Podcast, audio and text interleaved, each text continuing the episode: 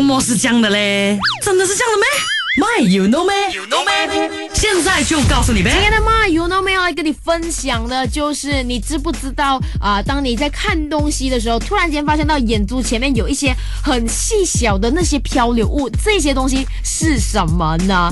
其实这个东西呢，它叫做飞蚊症，或者叫做玻璃体混浊，是一个很常见的事情来的。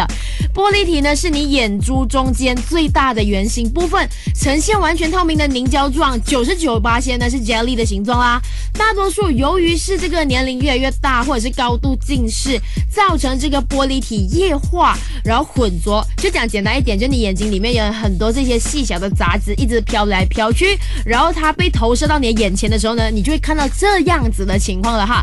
当然有些年轻人他可能就是用眼睛过多，比如说长时间在工作啊，或者是长时间在看这些 3C 产品的话呢，也有会出现这个飞蚊症的哦。你有没有看过嘞？